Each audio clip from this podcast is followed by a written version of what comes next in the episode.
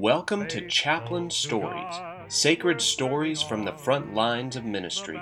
My name is Chaplain Caleb McCary, and we are going to be talking to chaplains about their stories, living out their calling and ministering to military personnel. I'm so glad to have you joining us as we talk about faith, life, and ministry with our guests. All right, welcome to the Chaplain Stories podcast. Uh, just by way of disclaimer, I want to remind everyone that uh, the opinions that we express here are my own or the opinions of my guest.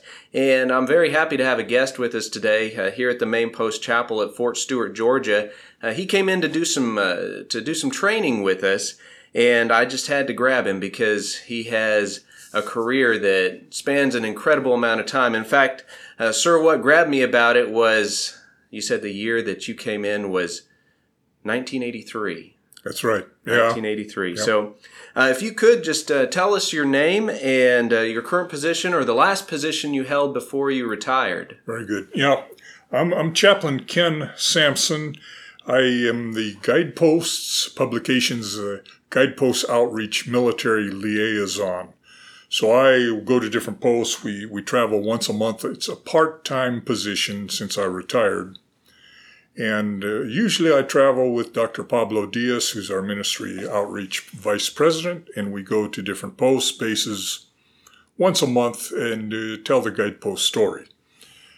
Uh, I retired in, uh, let's see, two and a half years ago out of uh, the defense, uh, let's see, National Defense University there at Fort McNair in Washington, D.C.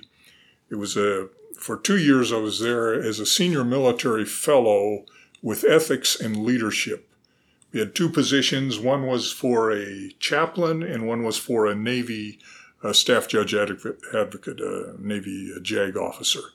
And then we were part of Dr. Al Pierce, part of his ethics section. So it was a wonderful and so, uh, were you an instructor while you were yes, there? Yes, uh, yeah, yeah. It was it was something. Uh, the first um, the first year was taught a, course uh, elective in religion and security, and then went down to different uh, places to conduct some uh, ethics seminars down to the schoolhouses. Um, over with the Navy Special Ops folks, different different places and then the next year was an adjunct faculty member in the Eisenhower School, which used to be uh, um, well, the Eisenhower School, which is one of the uh, colleges there of the university. And that was with strategic leadership. Uh, fun time, fun yes. time. And then that religion and security. And then another course was an elective, uh, the spiritual dimensions of strategic leadership. That sounds like yeah. it would be fascinating. Uh, it was wonderful stuff.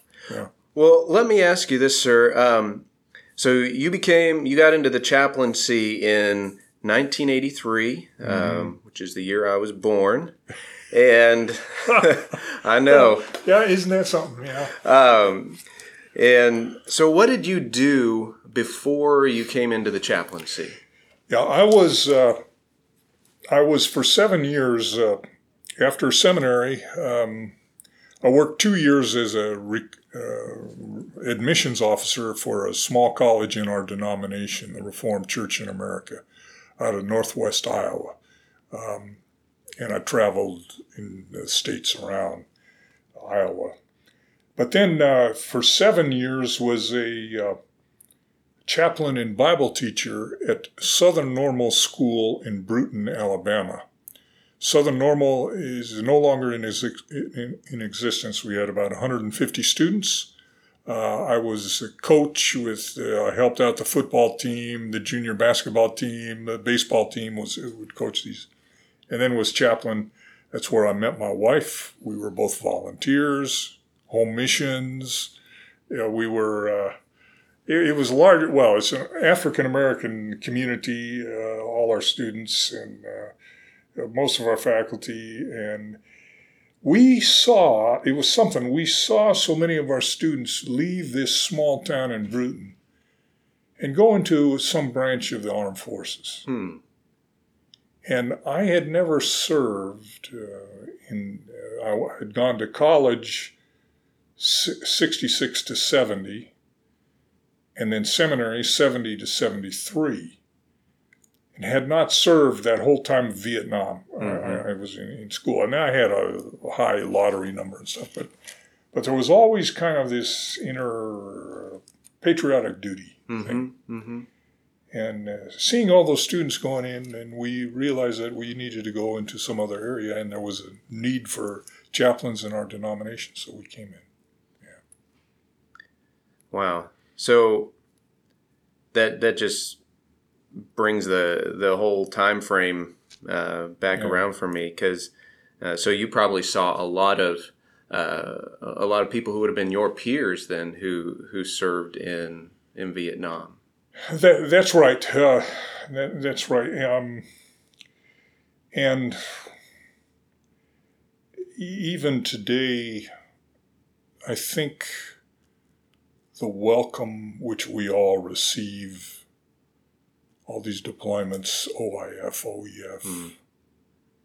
is a debt we have to those who are from the Vietnam era, mm-hmm.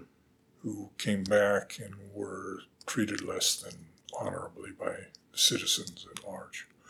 Uh, yeah, I uh, I had uh, friends in high school that that were in the Navy uh, Army um, in, in Vietnam era. Uh, my brother, it's something my brother, he bought a 1963, um, 1963 Chevy. Uh, it was an Impala four-speed two-door hardtop. It was the top of the line. It had a 348 engine in it, big engine, big mm-hmm. thing. He got it because it was in an accident he purchased a 327 Chevy engine from a guy we knew. To put in that that, that uh, 63 Chevy. That guy ended up in Vietnam, was killed. Hmm.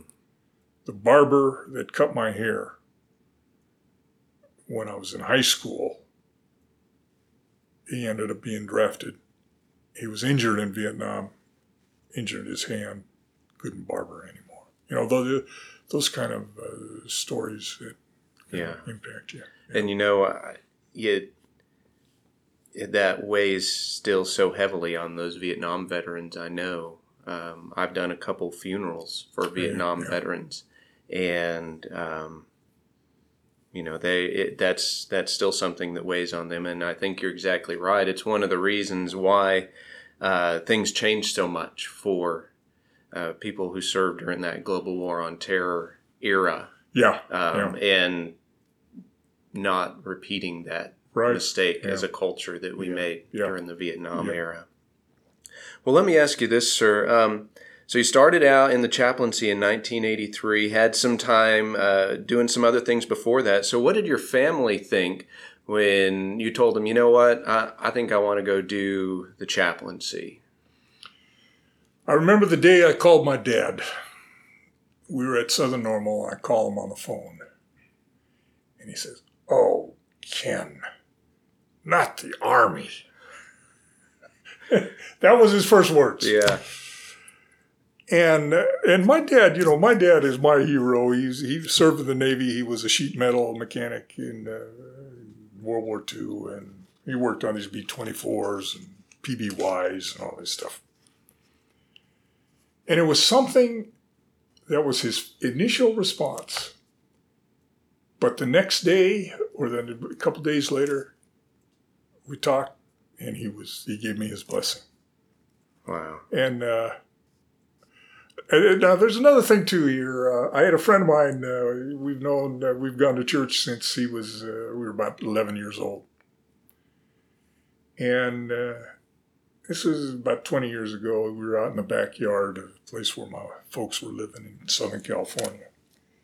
This guy, name, his name was Larry Reardon. He was a helicopter mechanic during the Vietnam era, but he was in Europe for his, his uh, enlistment.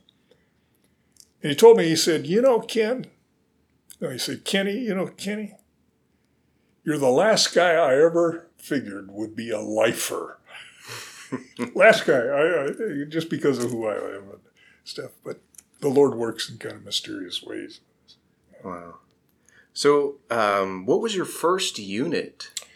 Division Artillery, I was deputy division artillery chaplain or assistant division DIVARTY chaplain at Fort Ord, California. 7th Infantry Division at the time. Um, the division, once I arrived, uh, about six months later, went light. It was a heavy division. We had these one one five howitzers, big howitzers, one nine or eights, excuse me, and then as uh, we transitioned to light, then went to the one five five, mm-hmm. and um, so the physical dimensions of the division really geared up after mm-hmm. about five months. And uh, yeah, I was there with uh, DIVARTY for four years. You mentioned uh, about the reaction of our family. When my wife, uh, when we lived, uh, we lived off post for the first seven months, mm-hmm. moved on post, and she said, this place is a fascist state. Every house is the same color. Every building, all the garbage cans are the same. You know, she just said, This is crazy place.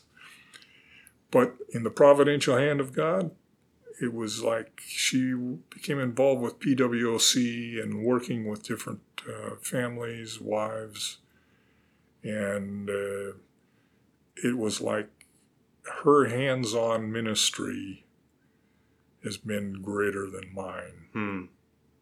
Eh, you know, it's interesting you mentioned that. I, I live on post as well.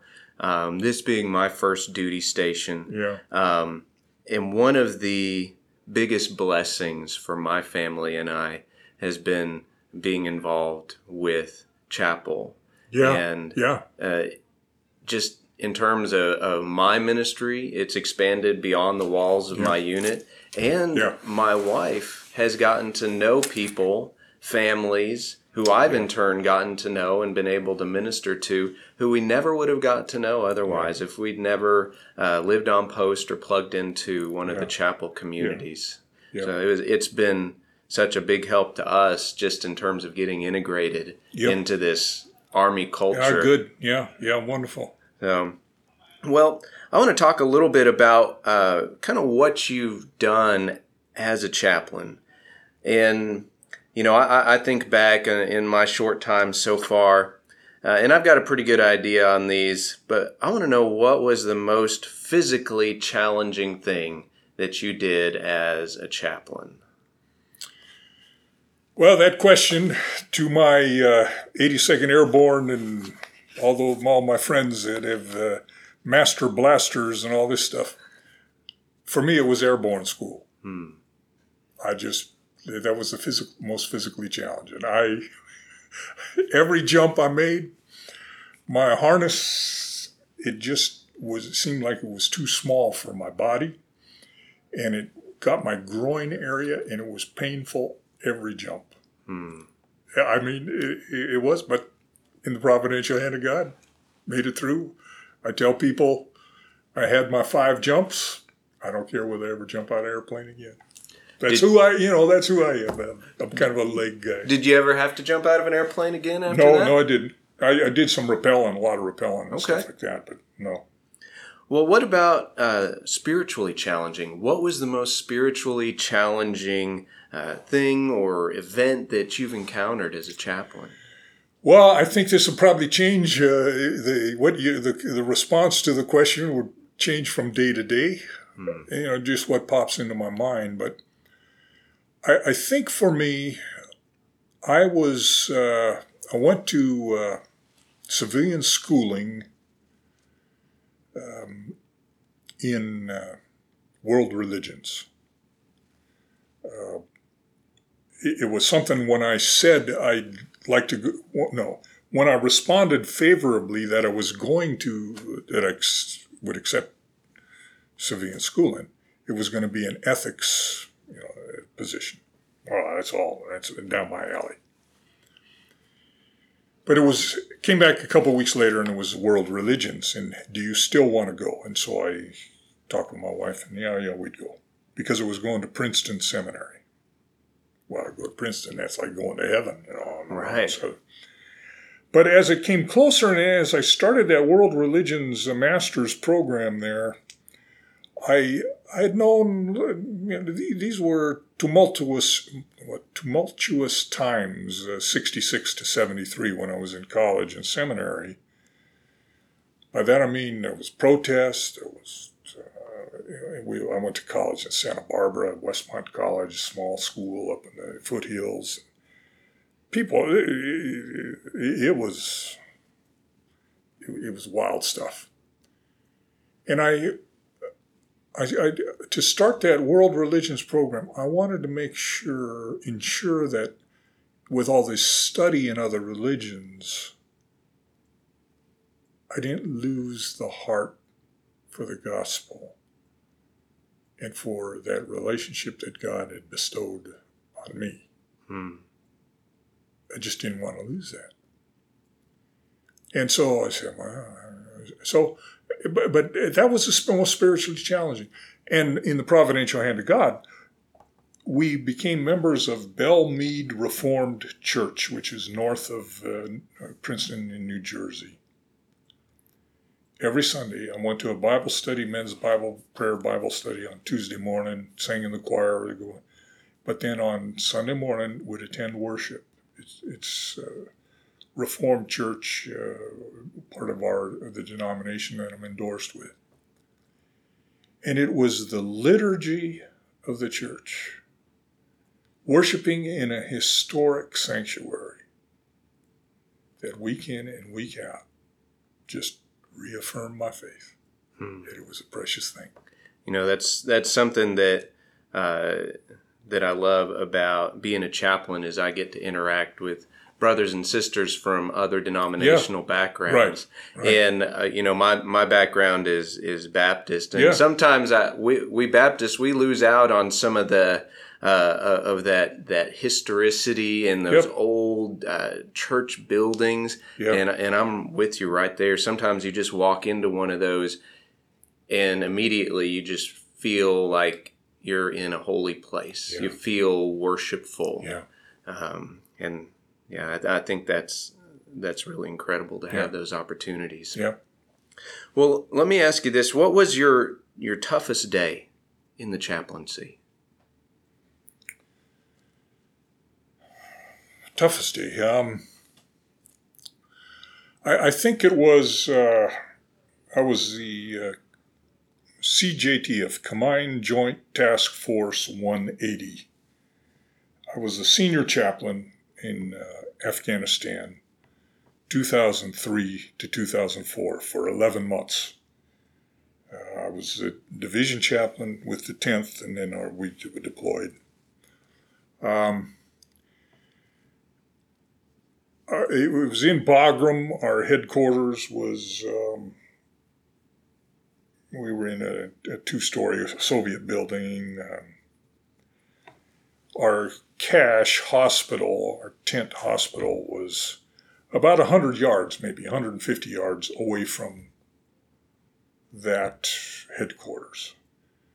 Uh, our sergeant major came in, uh, he, whenever he'd come into my office, every time he'd come in, I, I have to say, every time he'd come in, he'd open that door, it'd be something that would cause the, the color to drain out of my face. Uh, it was usually some serious stuff, and and this time it was uh, there was a uh, uh, eight soldiers were killed. One of the units that uh, was from the tenth. I knew the battalion commander. I knew the, the chaplain, and but eight, eight soldiers were killed, and they were coming in. It was incoming uh, because they didn't know whether everybody was, they didn't know the status, uh, and so it was incoming to the hospital. The uh, helicopters were coming. Well, our hospital chaplain was on leave. And the plan was okay, if something comes up, uh, I would. I was, I was for a variety of reasons. Why? So I enlisted the assistance of, uh, of uh, one of our Catholic priests, and we uh, we officiated. Uh, well, we provided religious uh, ministration from the time those soldiers were carried through the entrance to the time they left with their body bags covered with the national colors. And through that all. And then I was the, uh, as a senior chaplain, I was the guy who led the solemn, um, the solemn Humvee. Is it the uh, the ramp ceremony? yeah, it was, yeah, it- that's correct. Yeah, and it went from the far side of the airfield down Disney. It was about a maybe three quarters of a mile walk in front of the eight Humvees. I was just in back of the battalion colors and the, and the national colors and the battalion commander. I was the next uh, because I I always uh, I respected him a lot, continue to, and I just kind of focused straight ahead on him. But anyway, went the whole led that whole procession and then then ramp ceremony. So, Hmm. That was the hardest day. Wow, it it was a week, but the hardest day was that day. Yeah. Yeah. You know, that's and and that's such an important thing that that chaplains do is is being able to to be there during those difficult times. Um, and and I appreciate you sharing that because you know I, I've talked to other chaplains just offline and and many of them have have stories like that. Yeah. Um, and you know, outside of outside of our military context, not a lot of people, not a lot of people know about that Yeah. stuff. Yeah. Um, and so I, I appreciate you sharing that. Well, let let's turn the tables a little bit. What was your most rewarding day in the chaplaincy? Yeah, yeah. Well, I, I thought two things, you know, and again, this is where I am right now. My most rewarding day um, in the chaplaincy, yeah, because I've, I'm, I'm one of these guys who, in certain ways, I never did hang up the uniform because I'm here with guideposts. And I, at times when I was wearing the uniform, I was I looked askance a little bit at, at folks who were doing that. But again, in the providential hand of God, that's where we have been called, and it's a great privilege and pleasure to be able to do what we do. But anyway, most rewarding day. I went in Fort Belvoir to PX. This is about a year ago. And here were a couple of sergeant majors. They were in their BD, in uh, their camouflage uniform. A couple of sergeant majors, they didn't know me from Adam. And I looked at those sergeant majors and I said, You know, Sampson, at one time you were credible with those non commissioned officer leaders. And it was one of the most rewarding It was very rewarding. So, uh, even today, I'm over at the swimming pool here. At, uh, I was I, I did my my knee is is bad, so I don't uh, run, and uh, so I, I did my laps, and uh, so I'm swimming for about 50 minutes, and uh, and these guys nobody knows me. So I say goodbye to the kind of the lifeguard. And he says words to the effect, he says, Have a good day, Sergeant. And it was just there's that kind of credibility that so so maybe as I said, you're getting me on this day. But I, I think the most rewarding day though I have had as both a chaplain and as a citizen of our nation. It was 2002, the first deployment that I had to Afghanistan. It was for roughly seven weeks. There was a firefight out at my uh, on the Pakistan Afghanistan border, and uh, one of our it was special ops folks. One of them was was killed, and it was, but but it was my, it was my first involvement in you know your, your first kind of real thing of what's what's going on with combat. So I was uh, I was the, the task force mountain chaplain. So these these guys came back, and again, it was the same kind of area where the CSH hospital was. So I'm, I'm working with the folks. Um, a couple days later, uh, our chief of staff, he says, you know, our, our, CG, the commanding general of the 10th Mountain Division, he uh, he's been kind of under the weather. He, so we sent him down to the CSH. We sent him down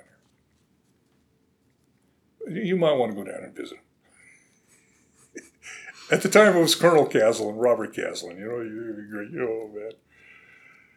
So I said, okay. So I go down to the hospital.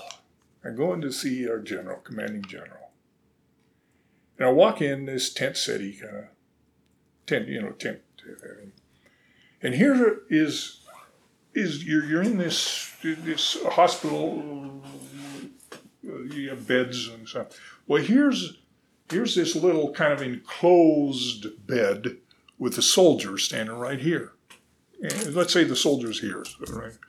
And here's this little enclosed area. I go see and I go see the commanding general, and he, hi, hi, Jackson. You know, he, he just still, he just, he's, he never lost his game face. Every time I've ever seen him, to this very day. But there he is. He's he's recovering from kind of bronch. It was some uh, some sort of uh, illness that he had. He was recovered there was a bed. Well, maybe it was the corner, so it's about 12 feet away. And there was one of the Taliban guys that was in this firefight who was hiding in some grain in some grain and so he was not killed you know, he was wounded, but he was not killed. And that guy, I, I, I won't give the specifics of it, but that guy was receiving the same quality of care as our commanding general. And I just, he was he was not a citizen of uh, Afghanistan. He was a citizen of one of our allied countries. And I said, wow, isn't that something? The same quality of care. Now, maybe it was for, you know, intelligence or whatever, stuff like that. But still, he, the enemy prisoner, the enemy detainee, the, the guy was getting the same quality of care as the commanding general. I said, wow, that, you can say anything about it, but that was, to me, the best. That, yeah, that, I mean, that is what you hope, especially us as chaplains, is one of the things that we can maintain in our military yeah. is our honor yeah. um, in how we treat um, enemy combatants, right, right. Um, treating them yep. with respect no, and with honor, yep. Um, and, and, giving them medical care. Yeah. The same that one of our wounded warriors would receive. Well, let me ask you a few more questions. What I know your your career spanned a, a pretty long time. What did you love most about being a chaplain? What what got you up in the morning and kept you going for all of those years? Wow. Um, well, I think that that, that sense of uh, being uh, a credible presence to fulfill your ordination vows with this tremendous group of leaders that make up our armed forces. And, I, am thinking of, by, by leaders, I'm, I'm, thinking of soldiers, whatever rank, think of these officers. Um, and, and really, when you have the uniform on, I always felt, really, I always felt when I put that uniform, not when I put the PT uniform on, but when I put that uniform on, the guys who were playing professional baseball with their uniforms didn't have a thing over on me. There was a sense of really pride in that uniform and pride in being able to, a healthy pride, to be able to fulfill your ordination vows with an institution that had uh, these values. Yeah. It's, it's an amazing thing to be able to be uh, a minister in an organization like the yeah. like the United States Army yeah. and and the, the, the credibility that comes with wearing the uniform. Yeah, yeah, um, absolutely. Well, what what advice would you give if you had a had a chaplain come up to you and he say, "I'm brand new at this, just started." What what advice would you give him uh, in, terms of of having a, a fulfilling ministry? Yeah. Um, I, I think that comes back to when I did the, uh, we had a, a, joint lessons learned, JULLS joint uniform lessons learned that we submitted when we left uh, that combined joint task force 180 chaplain or uh, uh, deployment. So we brought the 10th colors back. It was, we brought them back. And so you had these joint uniform lessons learned. And I, I wrote up a big, I wrote up a personal after action review on personal leadership. And then I wrote up a, an extensive, just a lessons learned from this whole thing. But the only thing I put into that joint uniform lessons learned was the importance for chaplains. And I, I don't recall whether I said chaplain assistants I, am speaking directly to chaplains at this moment. Um, the importance for us to maintain our spiritual vigor, energy, uh, whatever, however you call it. That is the thing in the midst of everything that we are credible. That as there, there was a the chief of chaplains when I first came in in 1983 was Patrick Hessian, and Chaplain Hessian he looked back on his, uh, there, there was a key document, uh, Chaplain Ministry in the 90s. It was put out by the Schoolhouse Combat Developments, where they interviewed these Vietnam era, uh, Vietnam serving chaplains. Um, and what were the important things? And I'll never forget this. Chaplain Hessian, he wrote, and then I saw, when I saw him, I kind of knew who he was. He said, You have to believe that words you say are power packed you have to believe that when you're officiating with communion or the Lord's Supper, that this is something that supernatural is, is, is occurring here. And I would think for us all that we do not lose that, I would say, Holy Spirit fire hmm. in all the ups and downs and everything that goes on. I think that's what it. I think that's that's really helpful, uh, especially you know, you consider, you look at any like your Pew or Gallup, and and in a culture that is that is trending more secular to mm-hmm. especially maintain that spiritual identity yeah. as a chaplain. Yeah. It, it, it's more. It's just so important to to have that as a chaplain. And uh, and that phrase trending towards secular, yeah, I, I think that's it. It's, it's, it's good good for you um, because that is what people, those who are credible with their ordination vows, that is what our soldiers, that's what our family members, that's what our Department of Defense civilians, contractors, they're looking for people who are members of the cloth hmm. that have that sort of credibility that then can draw towards. Right building off of that, um, and now looking at the, the military and the chaplaincy uh, from the perspective of a, of a retiree, mm. what do you see are the biggest challenges uh, that face chaplains and the chaplaincy going forward? Yeah. Um, I, I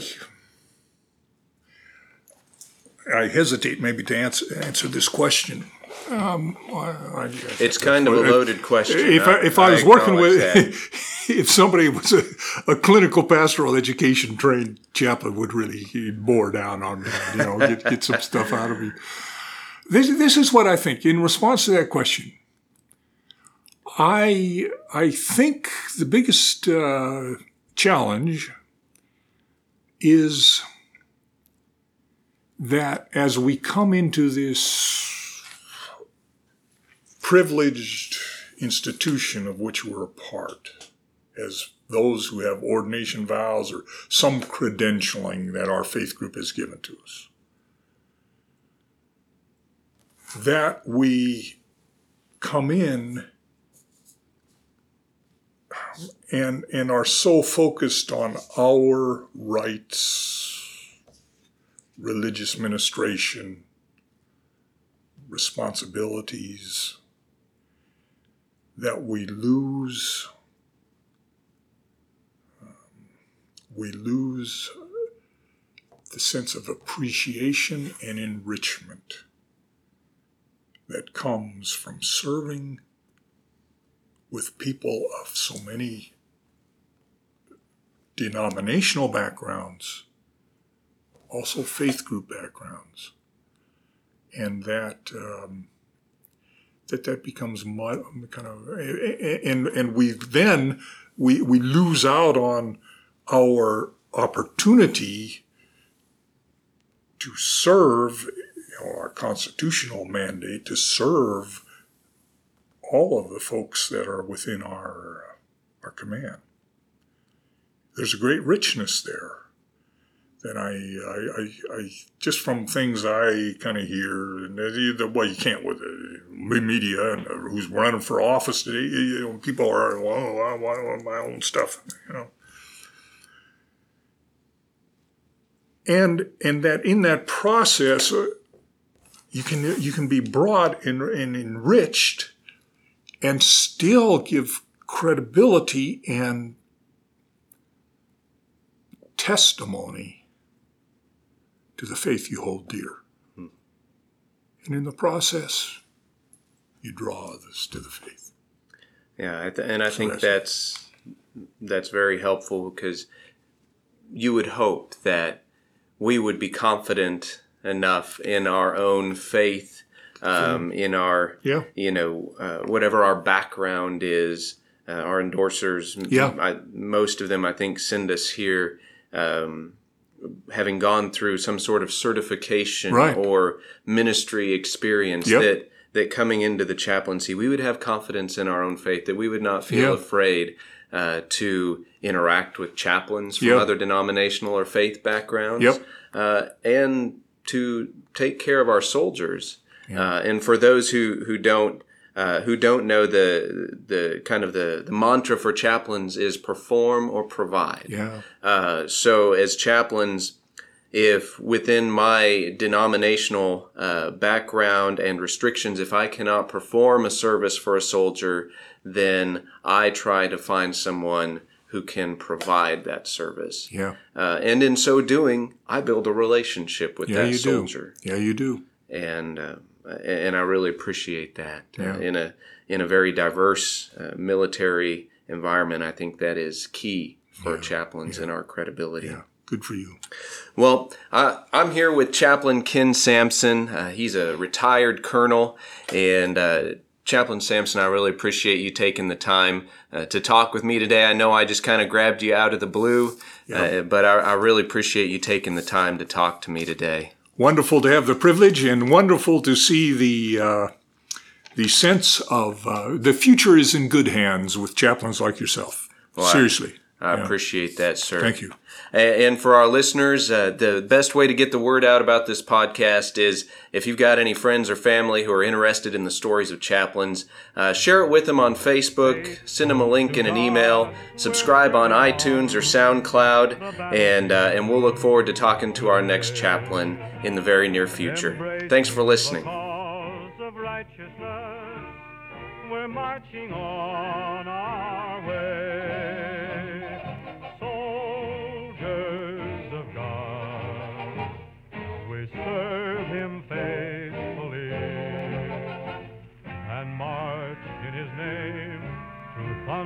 flame wherever the call.